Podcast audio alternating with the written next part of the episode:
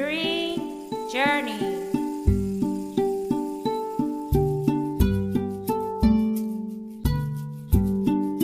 Be the change you want to see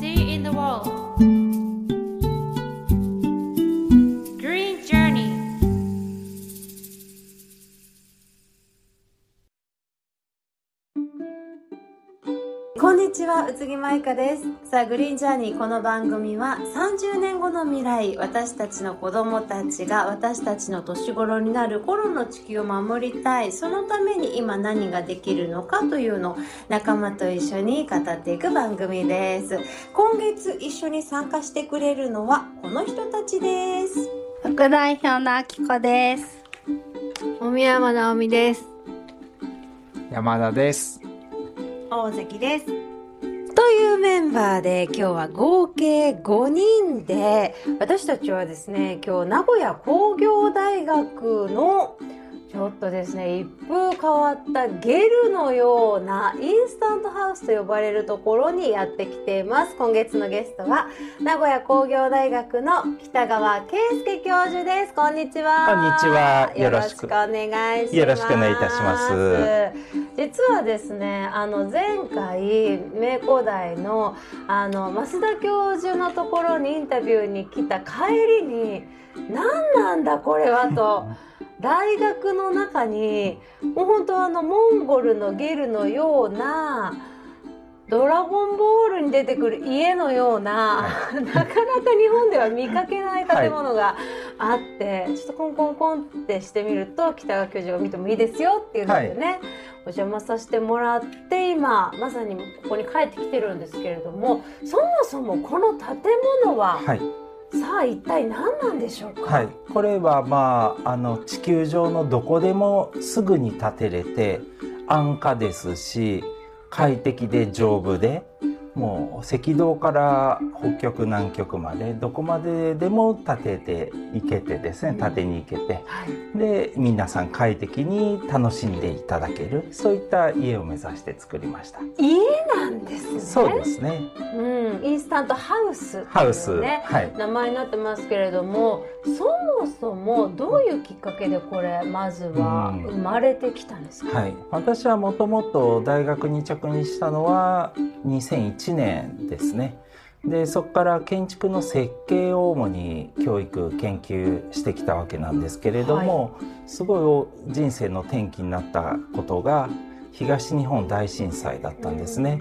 で発災してから1ヶ月後まあ1ヶ月経たないくらいにですね現地訪問してで避難所をずっと見させていただいてであの新聞記者さんに同行する形だったんですけれどもでそれでまあ1泊2日だったんですけれども1日目の夜に石巻中学校っていうところ寄ったんですね。まあ、そこはすごく大きい体育館があってそこに身を寄せられてる方も多いと。でそこを1時間ぐらいずっと見させていただいた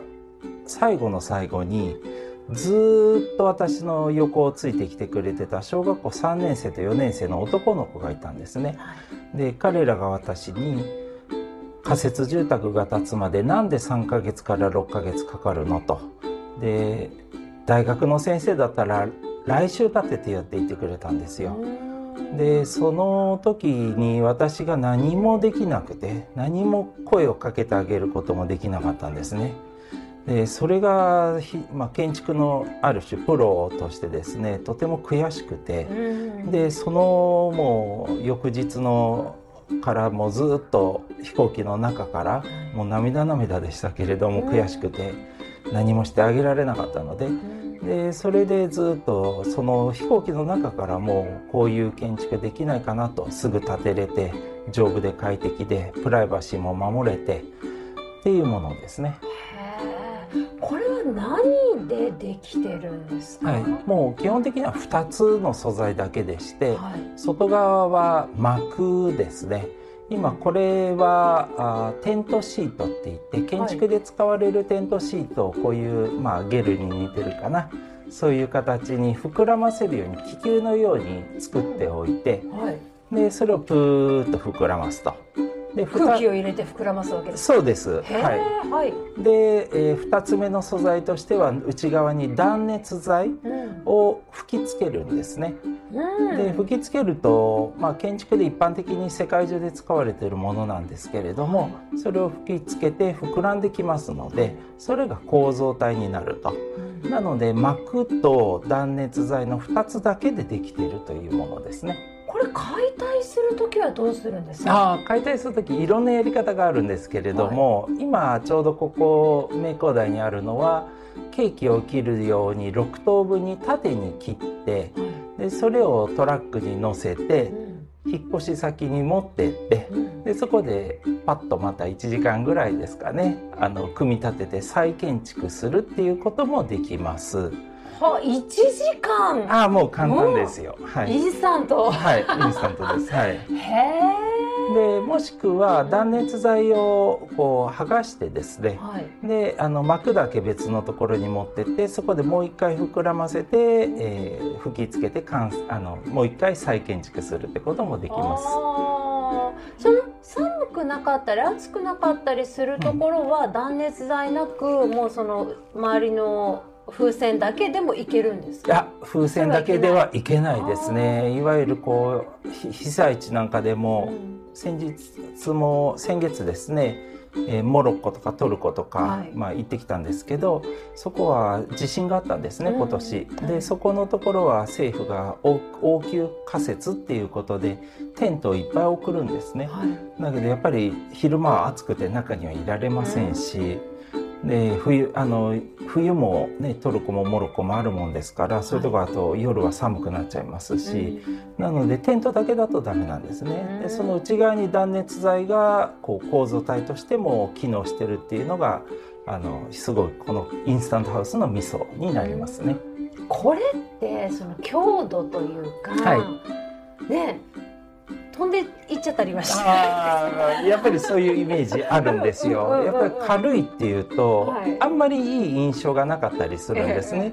例えば軽い人とか、はい。あのいろんな軽いっていうとね、うん。なんか。台風とかね。そうそうそう。あるんですけどこれは地面とかウッドデッキの上に、えー、と150本ぐらいこの大きさですとですね。はい。150本ぐらいの例えばウッドデッキですとビスですね。もうネジですね。あー2センチぐらいの、とか地面の上に直接の場合は10センチぐらいのおちょっと大きめのネジがあるんですけど、うん。もうそれも世界中にありますね。ペグみたいなもんですね。ねでそれでバーッと止めてあるんですよ。弱く止めてあって。で150本あると1本あたりがちょっと数字が出ますけど20キロフォースっていうあの、まあ、スーツケース1個ぐらいの重さはい。に耐えられるような重さであってもあの体力であっても150本あると掛け算すると3トンの基礎があるのと同じになるんですね。はで一般の建築って基礎をしっかり作って、うんでそれに固着する定着するっていうのが一つのやり方なんですけあど、うんそれ自体もやっぱり普通の建築の作り方からするとすごく面倒くさいんですよ。でそこで値段もかかっちゃうし日にちもかかっちゃったりすると。うんでそういうところをあの構造的にあのふあの足りないとこがないように、えー、ともう地盤を上手に使って150本で弱いところをいっぱい作って、えー逆にあのよ弱いところをいっぱい作るっていうかですねあの壊れやすいどっかを集中的に作るんじゃなくて全体に力をまぶすっっていうような構造体になってますね。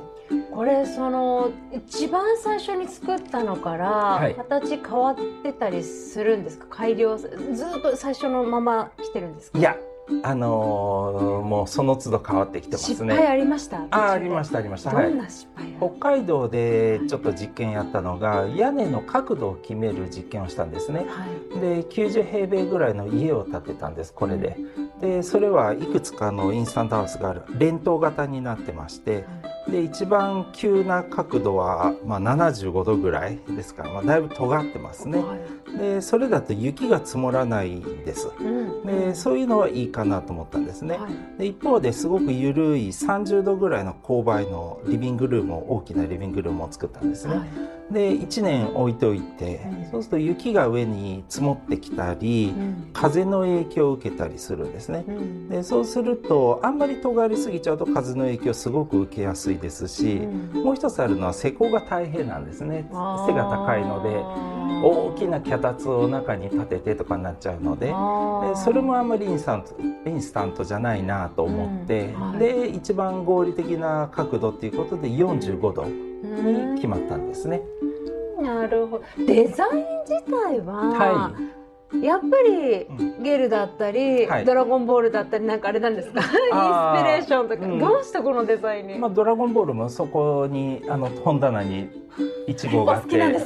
大好きですね。あのホイポイハウスってやつですよね。ポットカプセル投げると。うんあれはよく設計されてますよ。建築のプロから見てもやっぱり窓のねこのひさしの作り方とか水の切り方とか、そういうのもさりげなく鳥山さんってすごいなと思って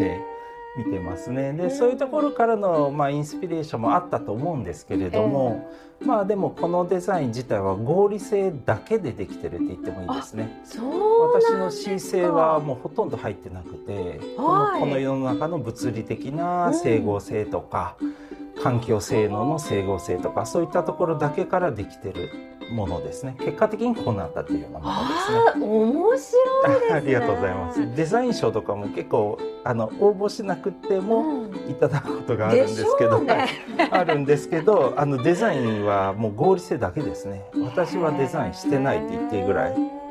ちなみに私たちがいるのはその風船のようにぷくっと膨らました中に断熱構造があるしっかりとした家ではあるんですけれどもこれを素材を変えて段ボールだったりいろんな形が今はい存在するんですね。そうです。はい。うんうん私もまあこれだけじゃなくて今7つぐらい別の柱を立ててて、はいでえっと一つはまあい今お話しあった段ボール。はいあの屋内の体育館で避難されてる方とか、まあ、もしくは世界中で家に困ってる人がそういう屋内に集まって住むっていうこともあったりするんですね。うん。でそういう時に上がパッパーになってるよりも上に天井があってうん。でいろいろな変化があった方が自分の家っていうことを感じることがでしやすいのでうん。でそういった意味でもあのちょっと変わった段ボールハウス。しかもそれは安価です。でこれもできるだけもう小学生でもはい。高齢の方でも作れるように、あのし作れる作る仕組み自体すごくシンプルもはい。うインスタントにしてるんですね。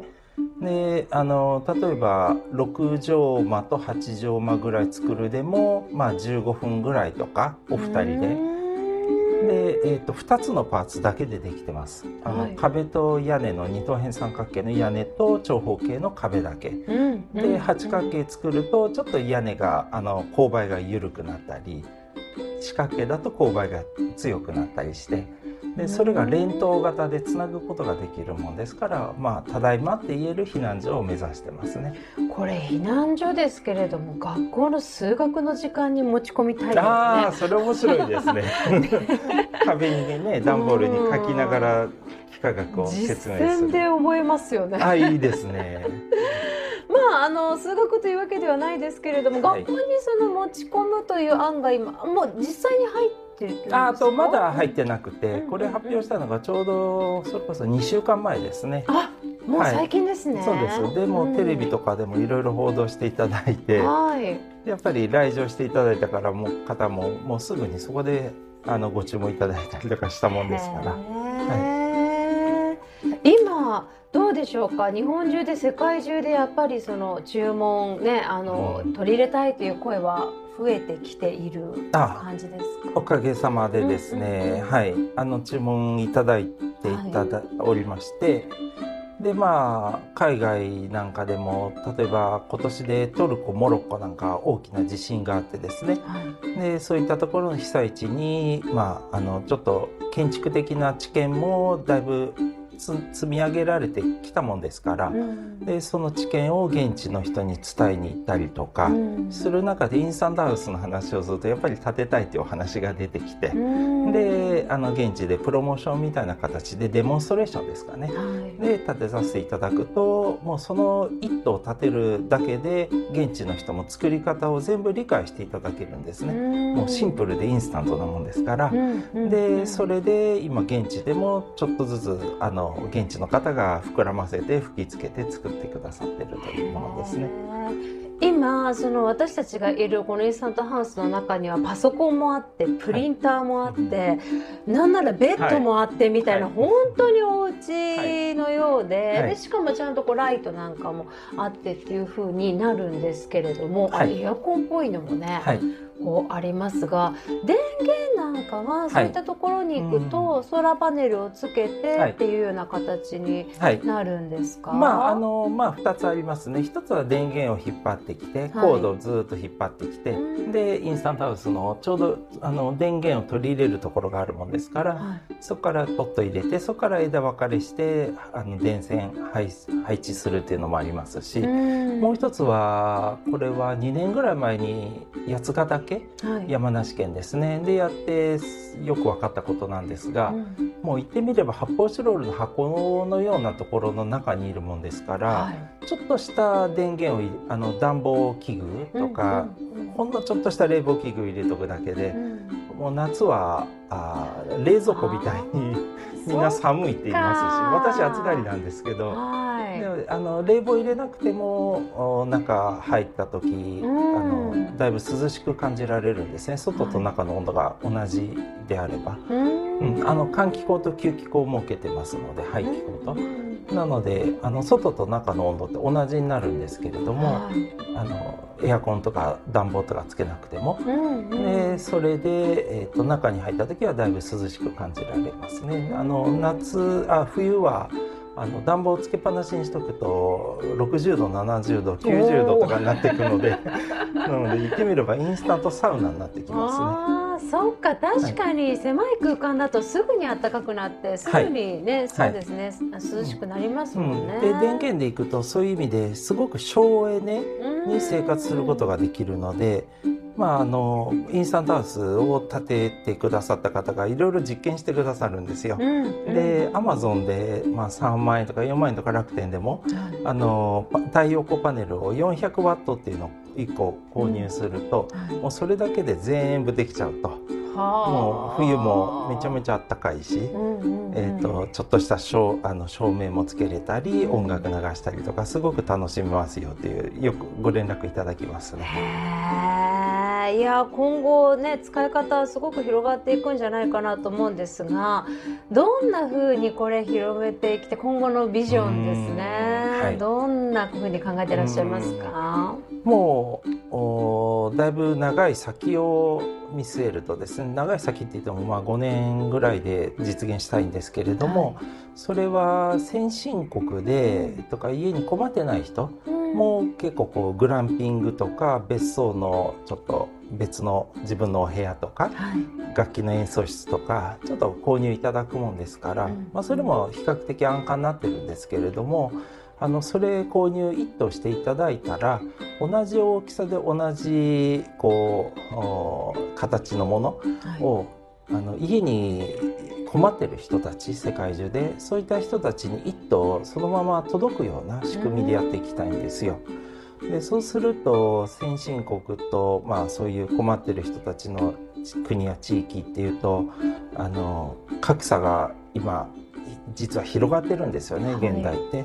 でそういったところの社会格差みたいなものを感じられないような、うん。こうビデオ通話をちょっとしてみたりとかでいろんな、ね、うん。言葉でやり取りしたりとかメッセージ伝えたりとかうん。なんかそういうのやると人々のその格差っていうものもどんどんね、まあ、うんできるだけ家を通してうん。解消していけるといいなっていうふうに思ってます。いやー面白いですね。あの聞きたいことは山ほどきっと溜まっていると思うので一曲ここで挟んだ後に、えー、今日参加してくれているメンバーからの質問にお答えいただきたいと思います。えー、今月のゲストは名古屋工業大学の北川圭介教授です。では熊浜くんここで一曲お願いしま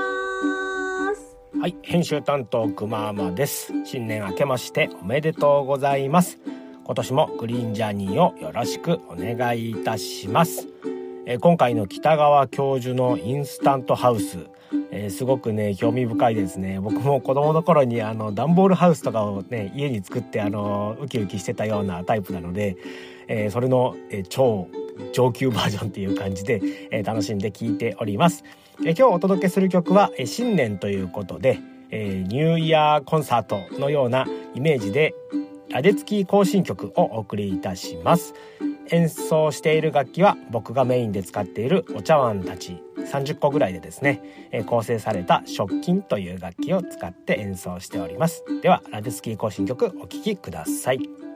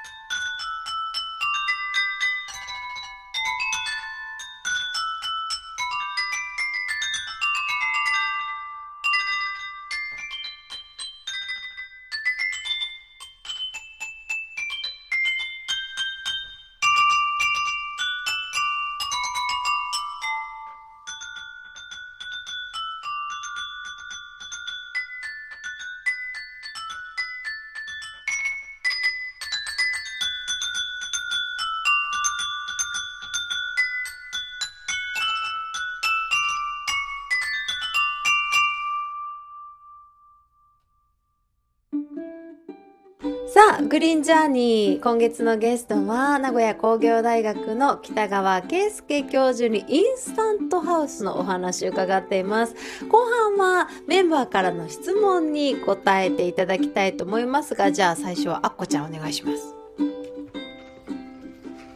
えっ、ー、と、さっきの、あの、お話で、こう、私たちが購入したものが、えっ、ー、と、と途上国だったりとか、はい、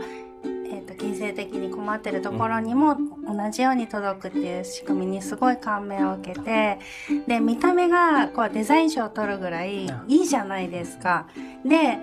この同じようにこう向こうの人とつないだ時に同じようにいいデザインの中に暮らしてるとか、すごい快適な中に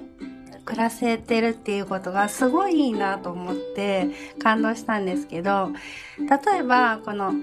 このお家を建てるってなるとすごくこううちの庭にはちょっと入らないなとかそういう風になってきたりすると思うんですけどこう家の中で今の日本のあの住宅性能ってそんなに良くないと思ってて、はいはいうん、なんかこう活かせる方法とかってこう簡単にこの技術だったりとか、見た目だったりとかをなんか活かせたりしないのかなって思ったんですけど、はい、できますね。はい。それはこれは1年半前からちょっと実験を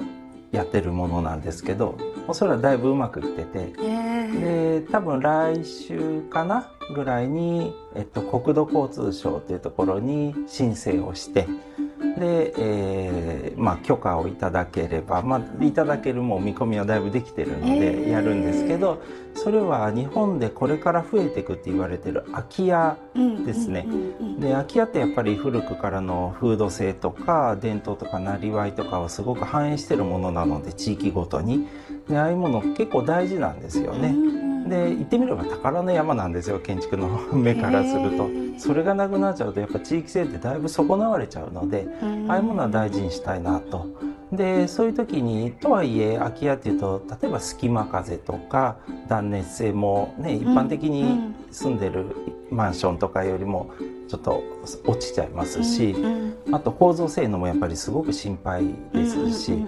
雨漏れもありますよね。でそういう空き家にこの断熱材を固着させて吹きつけて定着壁とか外壁全体とかだけでいいんですよ。う内壁にも一部もし必要だったら入れたりするんですけど、まあ、構造計算とか私たち慣れてるのでで手でピョピョピョってやれちゃうのででそれで屋根にも吹いたりあ屋根とか天井面ですね内側から。でそうすると空き家の持ってたこうデメリットみたいに感じられてた例えば暗いとか埃っぽいとかうん隙間風とか全部そういうとこ埋まってくんですね。でしかもそれがまあミソになるのが耐震性能をぐーっとアップすることができるんですよ。なので空き家っていうとねバチャっていっちゃいそうですけれどもね。はい、もともとその木造の空き家って昔の建築物って軽いつまり柱梁とかがすごく細いんですね。うんだから軽量な構造物なもんですからそれをこの断熱材吹きつけるだけでも耐震性能をぐっと上げてで安全性能をもう現代の基準に合わせていくことも可能なもんですからで断熱性能もいいのでまた省エネになりますしなんかそういうのもやったりしてでます、例えば日本ってこう湿度が高いじゃないですか、はでその通気性がいいっていうのがメリットなような 気もしてたんですけど、そうですね。こここもっちゃうっていうのは、うんそう別にそんな問題じゃないんですか、えっ、とねそこもちゃんと計算するんですよ。ああなるほど。で同じ一つの、まあ、例えば箱が段ボールの箱があるとすると大きなものがで上と下に穴開けとくとその開口部の面積と高低差でもう自然にこう換気が促されるわけですね。重力換気って言ったり煙突効果って言ったりするんですけどであの一般的なマンションとかでもリビングルームだと1時間5回換気っていうなんとなく基準があるんですよ。基準法上でもなんかそれを自然の力だけでも叶えられるようにしといて。えここも穴が開いてるんですか？あここも開いてましてここに三角形のものが1つとあっち側に同じものが1個開いてて。はい、でこれこれ両方開けとくと1時間5回換気がされてるんですよ。えどういう意味ですか？1時間5回換気っていうあごめんなさいね。5回換気されるんですか？そうです。ここの容積はあ。内部空間の体積を5回あのこれ何もつけなくても換気してくれてるん入れです替わった丸ごと入れ替わったあそうです。そうです。12分に1回これ入れ替わってると。知らなかった、全然知らなかった、もう自然の力をとにかく使うというものですねああのファンとかは？はい。あ今ねこれファンつけてえはっと換気扇をこうやって USB ですよ。これ USB の換気扇。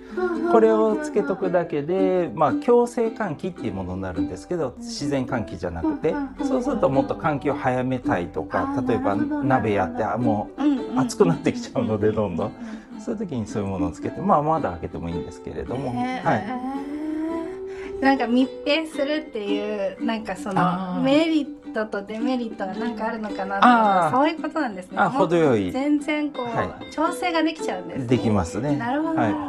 ありがとうござい今ます。高気密高断熱っていうので出ちゃってるから換気扇キッチンで回すとマンション全部窓閉めとくとキーってなっちゃったりとかして。バシャンってしまっちゃあそうそうそうそうそう。ああいうのをちゃんと計算してやってますね。そういうことはいですね、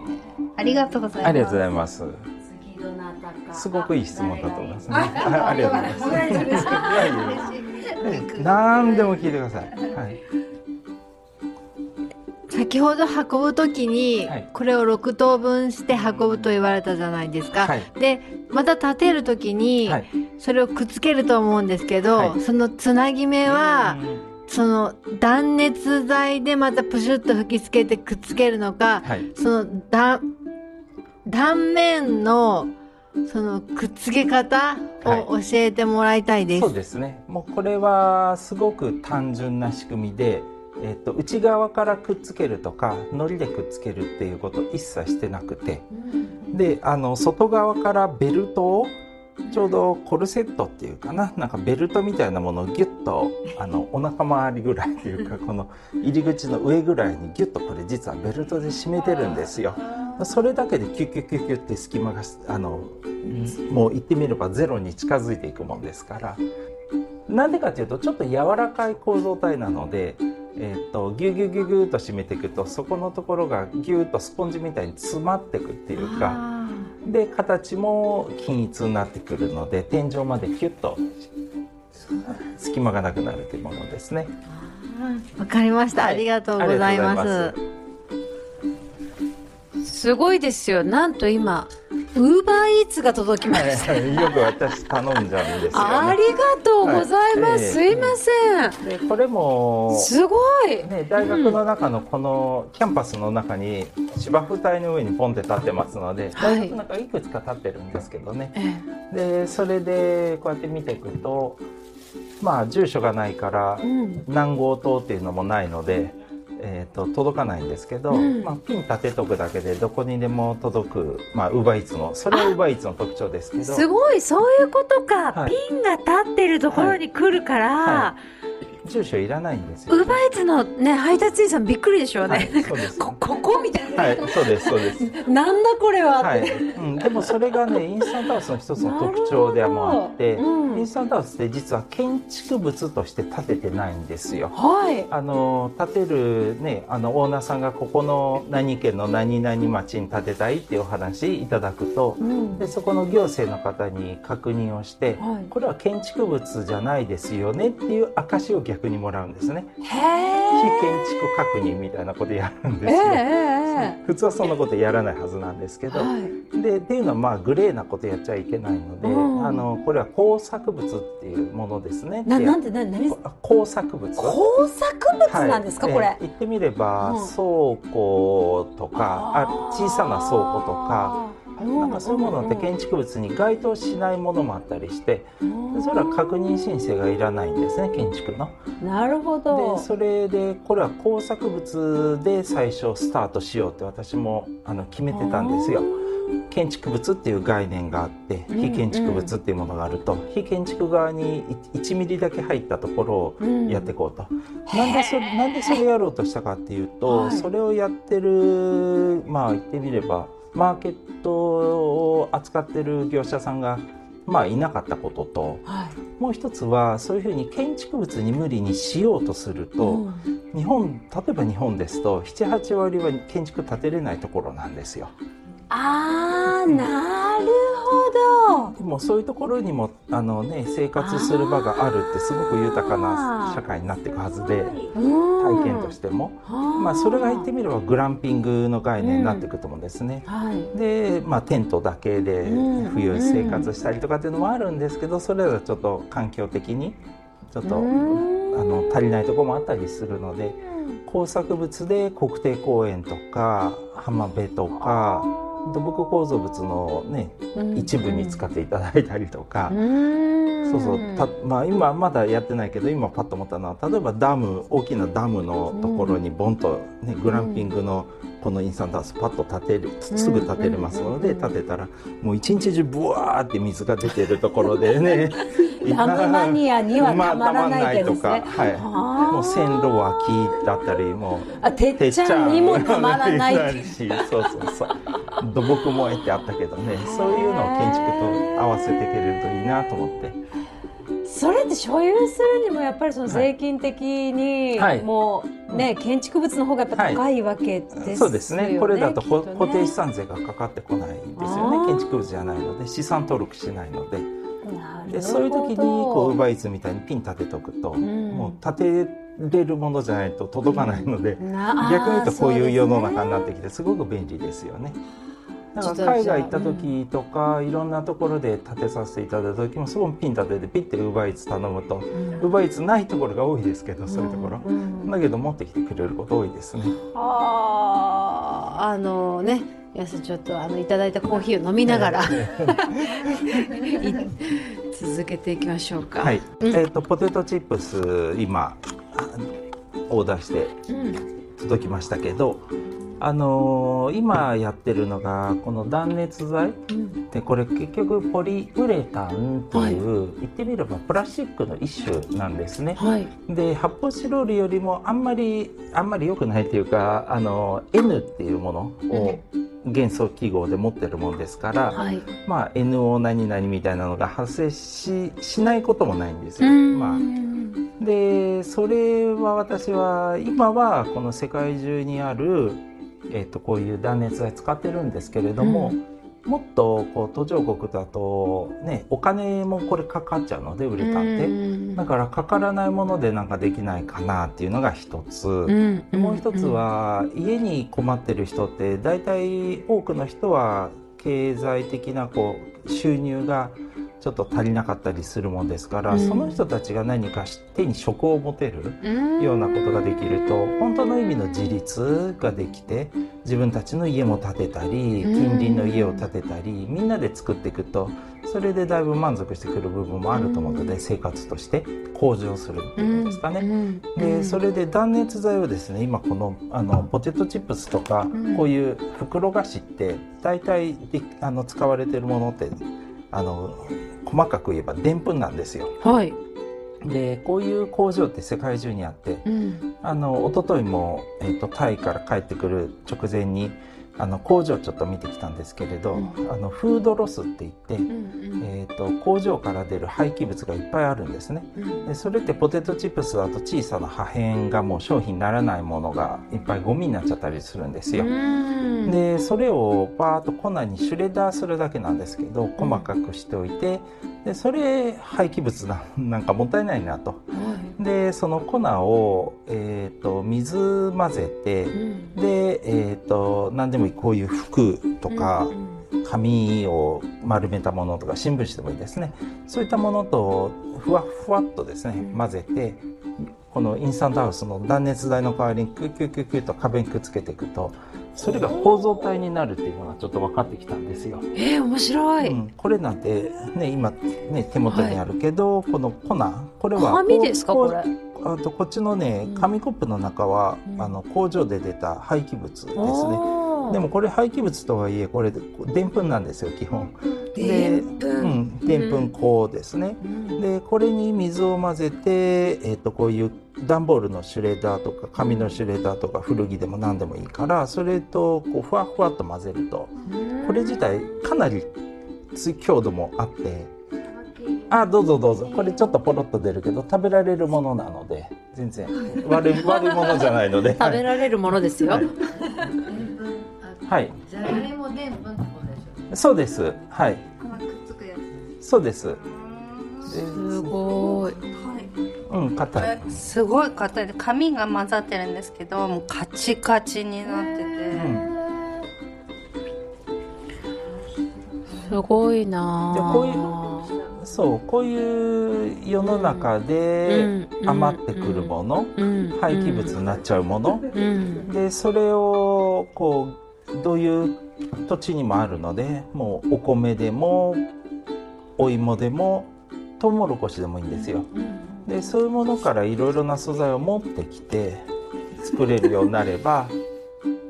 だからその地球に返す時もいいなと食べられるものでいろいろなものができてると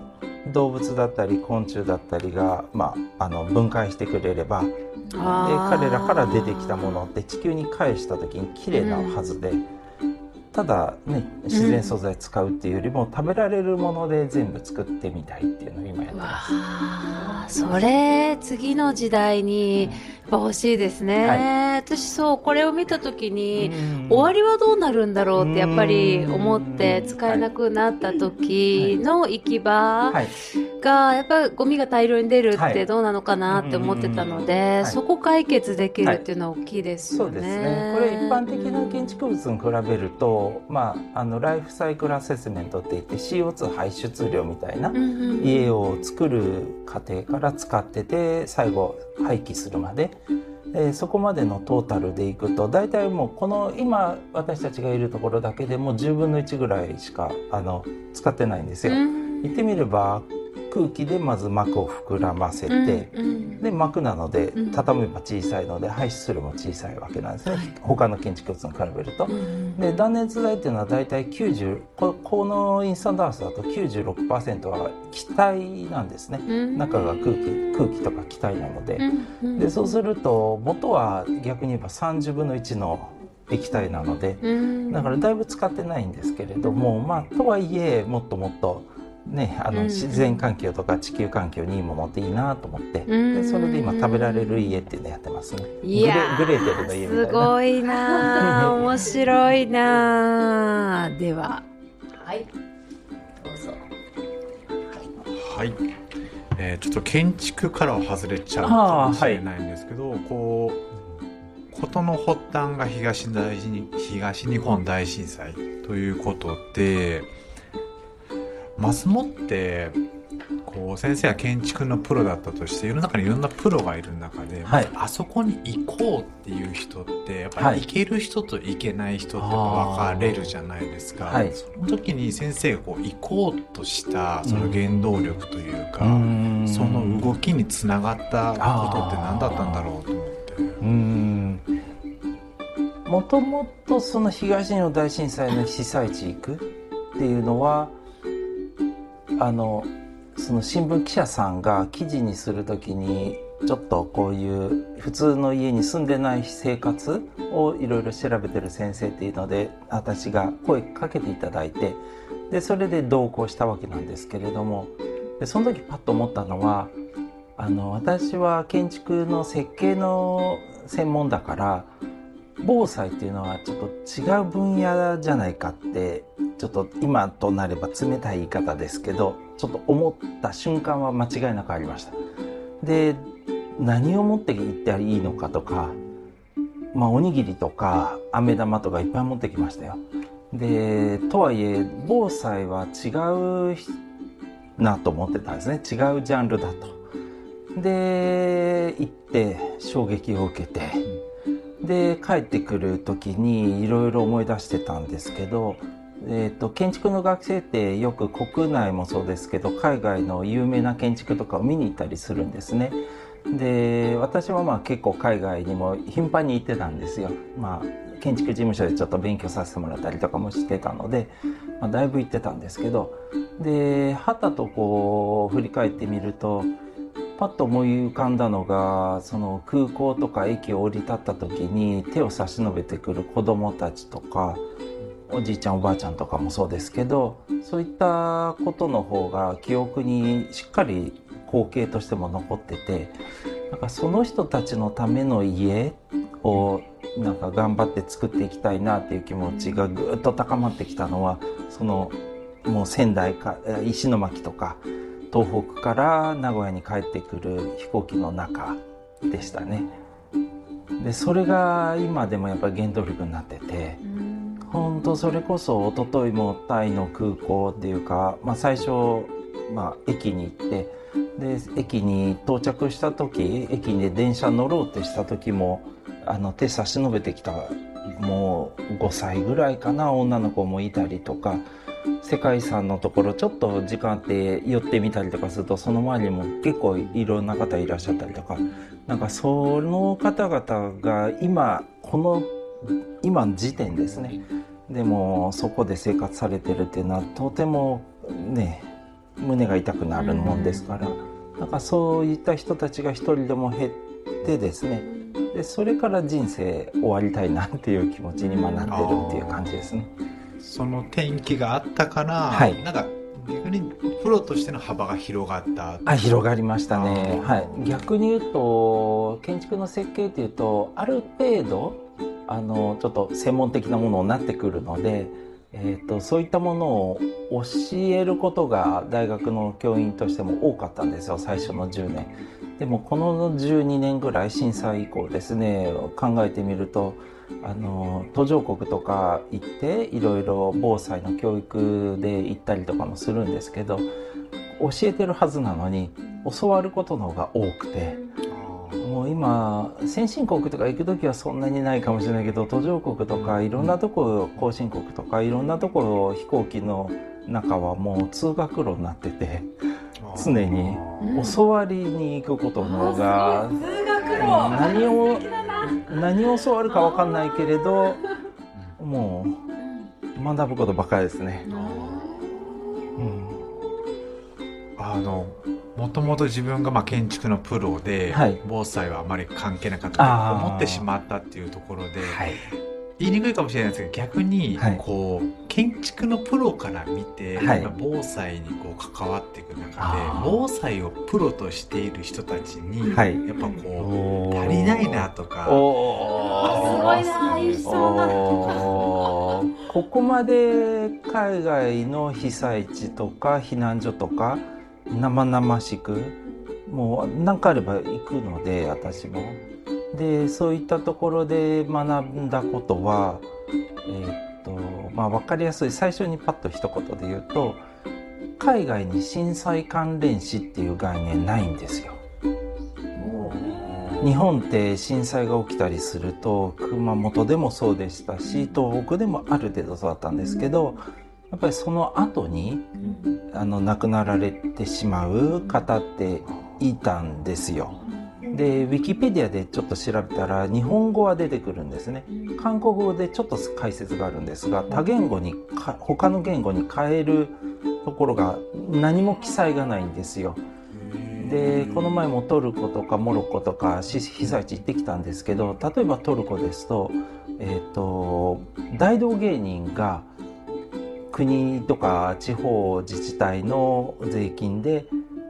あの来てるんですよ。大道芸人ですよ。この風船丸めたり絵描いたり顔にペインティングしたりしてくれる。で子供たちみんな笑顔ですしそれを見てるお父さんお母さんもすごい笑顔になってるしなんかその物を供給するっていうのは日本である程度しっかりしてると思うんですね。3日以内に食料も届いたりとか。だけど生活そのもの住まいと住まい方みたいなのがあると住まいの家の方はある程度届くんですけど住まい方生活のクオリティの向上みたいなところはちょっと足りないっていうことを感じましたね。最低限を全部取りつく取りつくれ取り揃えれば、あの避難所ってある程度良くてもうあとはみんな我慢し我慢っていうか力合わせで我慢しようみたいな感じにちょっとなっちゃってるんですよね日本って。避難所とかでお酒をねちょっとたしなみたいおじいちゃんもいるはずなんですけどあんまり良くないっていう話になっちゃったりカラオケもね音が出るからとかってなるけどあっちは行ってみたらちょっと言い方変あるかもしれませんけどもうお祭りみたいな状態になってて、うん、これから復興していくぞっていう気持ちにああー。溢れててだからそういう防災ってすごく大事だなっていうことも分かりました。ね。ありがとうございます。イタリアなんかは条例で書かれてて発災して3日以内72時間以内ですかねに、えっと美味しい料理と美味しいワインが飲めるって書いてあるんですよ。すごい。そうしかも美味しいんですよだからシェフとかシェフソムリエが来るんですよ。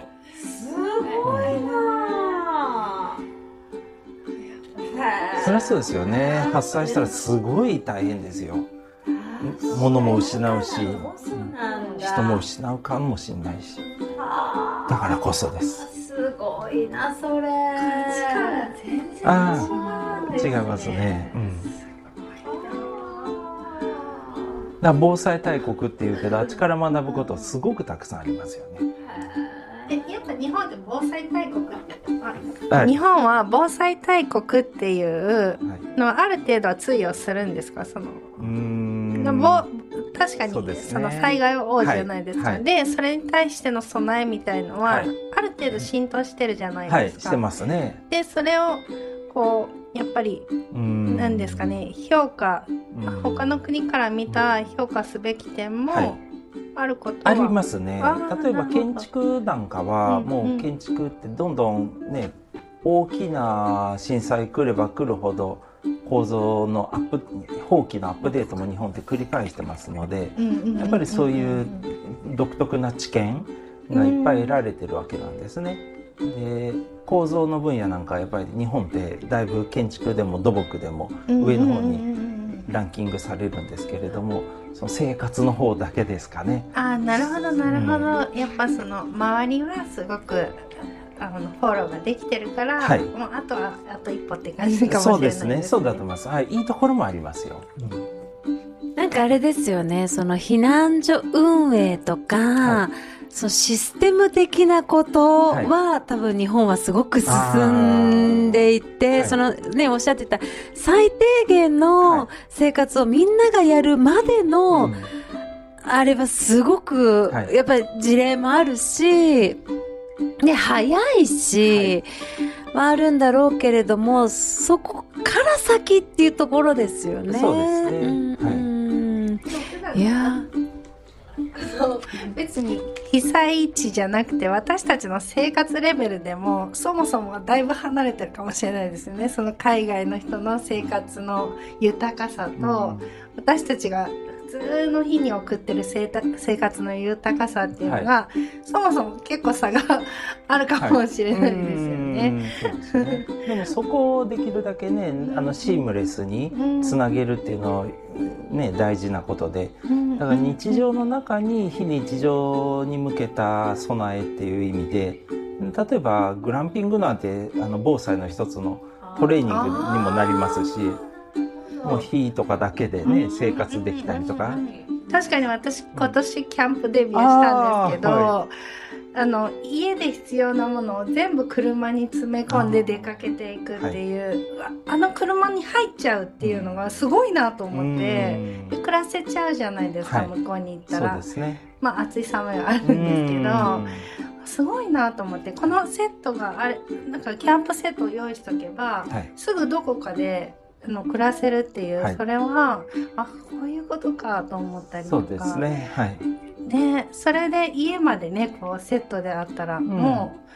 うなんか怖いものなしですよね、はいそうですどこでも生きていける感じが。そうですね。うん。でさっきのあのシステムっていう話もちょっと出たんですけどあんまり防災とかその発災してからの対応システマチックにさしすぎるとみんな同じ動きをしないといけなくてでそうすると寝てるか食べてるか話してるかぐらいしか避難所できないんですよね。で一人一人の個性とかしたいこととかを叶えるっていうところもゆね、バッファーとして持っとかないといけないところ日本で我慢しようみたいな感じにちょっとなっちゃってでそうすると一人一人が自由にこうリベラルに動けた方が本当の気持ちの上でも自立していこうっていう気持ちにもなりやすいはずで抑えられるよりも。例えば、うん。そのイタリアでそういうお祭りのように被災、あの、は地がなってうん。て、そこで日本との差っていうのは、その建物とかが日本よりもすごいこう何て言うがっちりしてるからその中で自由にできるとかじゃなくって、その雰囲気はいっていうことなんですよね。そうですねそうですそうです家が届くスピードっていうのはイタリアはちょっと特殊で速いんですけど3日以内に仮設住宅がコンテナが届きますよ。すごい。はい、もうバーッと並んでますからね郊外にでイタリア中バーッと行きますから3日以内でもう行けちゃうので。トラックでっていうかね普通の車でも引っ張ってけれるようなトレーラーハウスみたいなのをイタリアって全部用意しててあもうそれ用にはい準備がされてるんですかされてますね。すごい。はいでそこをいつもはキャンプで使ったりとかしててそれをブワーッと持っていくんです発災するとなるほど。普段は運用してるんですね。あ運用ですはいすごい。ねそれをしかも民間がやったり民間に委託したりとかすごい。で一致一致団結するんですよ、ね、へえ。なるほどなるほど。ありがとうございます。質問どうぞ。もう質問というかですねこんな世界があるんだっていうかもう新たな視点発見っていうか驚きばっかりではい。ずっと口開いて聞いてました。あ でも本当にこの名古屋にこのしかも近くに会ったことを知らなかった自分と会ってもここよく通るんですけどね。あの本当に気づかないあの気づきって大事だなと思ってこううん気づくような問いかけ立ってるだけで本当は問いかけていただいてたと思うんだけどそれに気づかなかった自分。なんか今日からすごいいいろんなとこにアンテナが立ちそうだなって思いました。で質問ができるほどあの消化しきれていません今。はいはい。こあのたもう情報たっぷりで。うん。でもすごく世界が広がったというかあ社会を見る目が変わったというか昨日ちょうどあの社会彫刻っていう言葉を聞きましーてこう一つ一つの言動や行動が社会を作るこの彫刻のようになっている一人一人がなんかそれを聞いた次の日にこんなまた世界に出会えるなんてあ大変幸せです。あありがとうございました。ーありがとうございます今日はあのともさんと山田さんはですねあのおお二人の学校に、はい。防災クラブっていううん中学校なんですけど、はい。あるっていうので、はまああの防災のこととかその結構地域でもねあの勉強したりとかずっとやるんですけどあのやればやるほどマンネリ化してきてしまったりだとか本当はダメなんですけど、はい。ずっとやってるともうそれ知ってるよとか同じようなことばっかりで深められなかったり興味がなんかどうせこのことでしょみたいな風になりがでも大事じゃないですか、はい。っていうところをなんか防災をちょっと新しい視点で見られたらいいなっていうのもあって今日あの参加してくださったんですけどまさにあさら新しい視点でしたね。なかなかない視点。中学校で皆さんで、あのね、近隣の方も来ていただいて防災とかされトレーニングとかもされるわけですかね。それを目指しているあー。本当に今キックオフの時点かなと思っててあやーっぱ水北自体がすごいこうん。う火災が震災の時には危ないって言われてるところでやっぱりこうそのことをこう救っていく時に中学生ってやっぱり力はありますし体力もあるので、はい。やっぱ近隣3世帯とかでおじいちゃんおばあちゃんも多いので、はい。やはりこう避難所にもなるので、まあ、そういった意識を高めていこうっていうところからまあスタートしててちょうど大関さんがあの地域の方々と非常に密接に活動しているので、まあ、コラボできないかなっていうことをしてます。中学校でも例えば今の時期だと餅つき大会とかでやったりはしませんか？小学校はうんあるんですね、あーはい。はい、でも中学校はやらなくって、うん。あの近隣のおじいちゃんたちに怒られます。ああやらないからね。はい。ああじゃあそれこそでも餅つき大会とかの時の方が避難訓練より人って集まるってありますよね。ああれが避難訓練になっていけばいいと思うんですよね、ーうん。素敵。避難訓練を作ろうとするせず餅つき大会が避難訓練もちょっと兼ねててみたいな感じだとみんな行きたくなっちゃいますよね。確かに確かに、うん。あとさっきのあのあうんごめんなさいどうぞどうぞ。話ですごい思ったのが、うん。そのグランピングとかすまあそのキャンプすることが防災のデビューだみたいな形の話があった時に、中学校とかはい。夏休みって空いてるじゃないですか。そうで学校の中なら安全だし、はい。なんならそこ開放してやるっていうのはすごく避難所の運営でもいけるなと思ったのであこれすごいいいなと思って。時間割もないからね。そうですそうですそうですそうです。うん。でいろんな大人が集まってきて行きたいけどちょっとお父さんが仕事あるからだったらどっかの近所のお父さんが面倒見るとか。あすごいそれは楽しくしかもその必要なものを集めてやるっていうのは大事かなーそうですね。うん。それ始めましょうよ、いやめちゃくちゃ面白いなと思って。いけるなと思って。名古屋ですもんね。水北ですね。そうですそうですそうです。うん。名古屋ってあの伊勢湾台風っていうのがあったんですよね。あー。であれがあれと、まあ、その前の関東大震災うん。があのきっかけ。でもあの伊勢湾台風がすごい大きいきっかけになったのが避難訓練が日本で本格的にど始まったのが伊勢湾台風なんですよ。きっかけなんですよ。その後ですね。でまああの避難訓練しようっていう日にちは関東大震災の日にちになってるんですけどあのみんなでやあの防災をしっかりやっていこうっていうののきっかけは名古屋なんですよね。名古屋というか愛知っていうか伊勢湾台風なんですよ。そうだったんでだから、うん、結構ここって大事な場所で海外からもその話を聞きにあの防災担当の方が来られることも多いですし4週間ぐらい前かな3週間ぐらい前かなモルディブとベリーズっていう、まあ、あカリブ海の国と、えートリニダード・トバゴっていうところから防災の担当の方がお一人ずつ来られてであの名古屋の防災を知りたいっていうので私のところに連絡あったんですけどとこのインスタのハウスですね。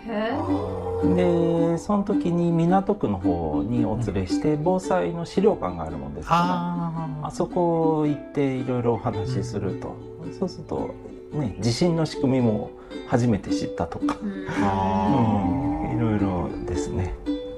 なんか阪神・淡路が、まあ、年代的にもなんかこう、むしろ関西の方がなんかそういう防災の発信なのかなと思ったらはい実は自分たちが住んでる名古屋が、はい。はい人と人のコミュニティベースの防災っていうところは名古屋ですね。あ。建物とかはやっぱり阪神はちょっとびっくりしましたからね建築の人。今まで立つ、ね、大丈夫だと思ったのがダメだったりとかっていうのがあったので、うん、名古屋としてもずっと。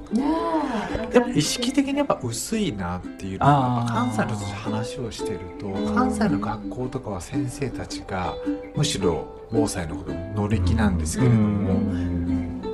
あんまり名古屋はっていうところがあったので、うん。なんかそれを知ってる知らないのそのさっきの大関さんの気づきじゃないですけど、うん。やっぱ大事だなって、うん。思いました。うんそうですよね。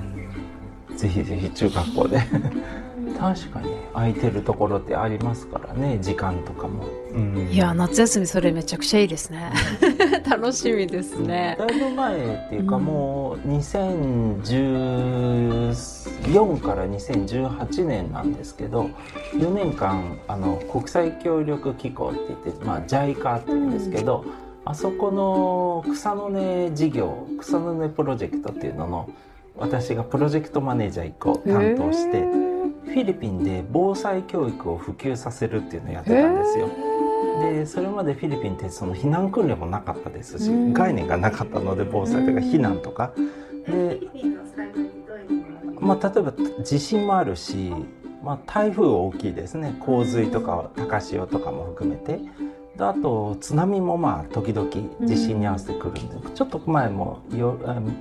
とあの南の方のミンダナオ島ってところで大きい地震があったんですけど、まあ、台風地震とか、まあ、日本に近いんですよね。あの防災のすごい 防災というか災害大国なんですよ。でああ進んでないですね。もう来た時にどうしようっていうのでえーっとねもう倒れちゃいそうな家の屋根にみんな登って助けを待つみたいなことばっかなだったんですよ。でそれを避難しようとちょっとしたあの中腹でも高台でもいいから、でそういうのを普及させるために4年間、まあ、時期が時間があったもんですからでそれで名工大の土木とかあの建築の先生も何回かもう何度かな私も25回ぐらい往復しましたけどでいろいろ現地の小学生中学生とかあとお母様方とか高齢の方とか皆さんに200人から400人ぐらい来ていただいてでこっちがいろいろ教えれるんですよ。でも教えるんですけど教わる方が3倍ぐらい多くてもうあの非常食っていうのはね大体3日分ぐらいは備えとかなあかんよっていう話をするんですよ。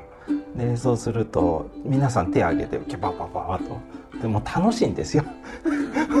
でみんな赤ちゃん抱えた若いお母さんが手を挙げてであの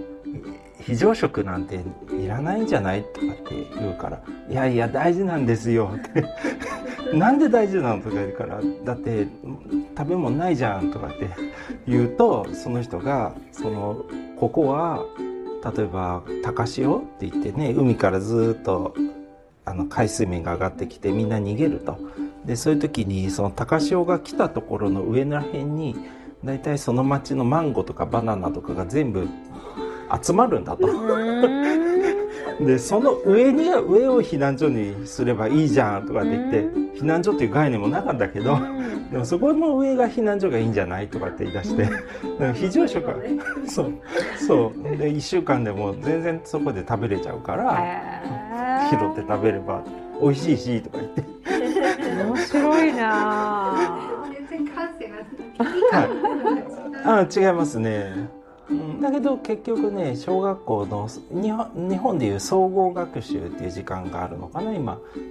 でそれの時間に防災のあの時間あの授業を、えーと、1年間で3回とか4回とか、あの入れていただくような仕組みができて、そのボホール島っていう島なんですけどセブ島の向かいのちょっとあのいい自然豊かな島なので、だからこそ、まあ、防災も大事になってくるんですけど、でそこから今フィリピン全土にその授業の仕組みとか避難訓練とかが広がったんですよそこから、うん、そういうこともやってましたね。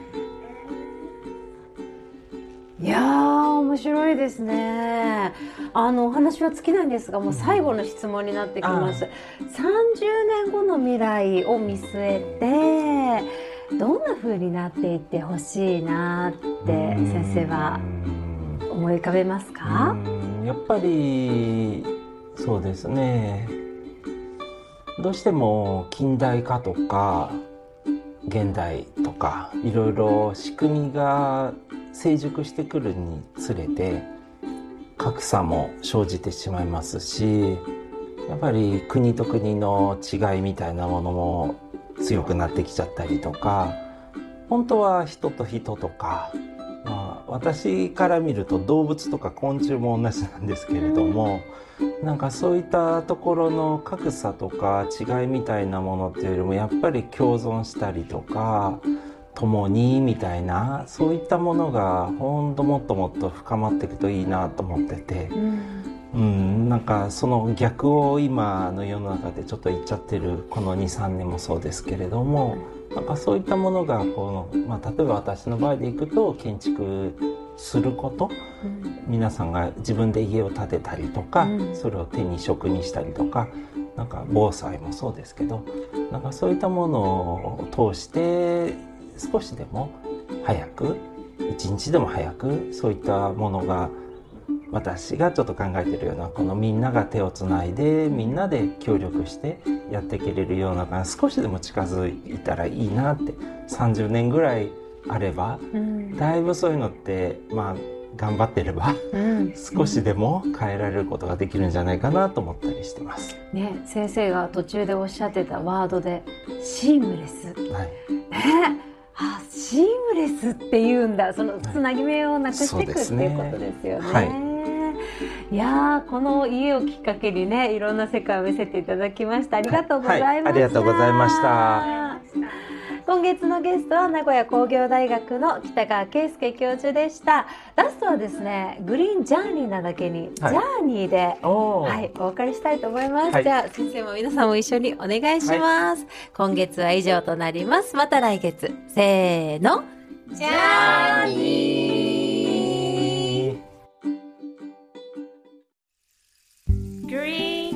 journey.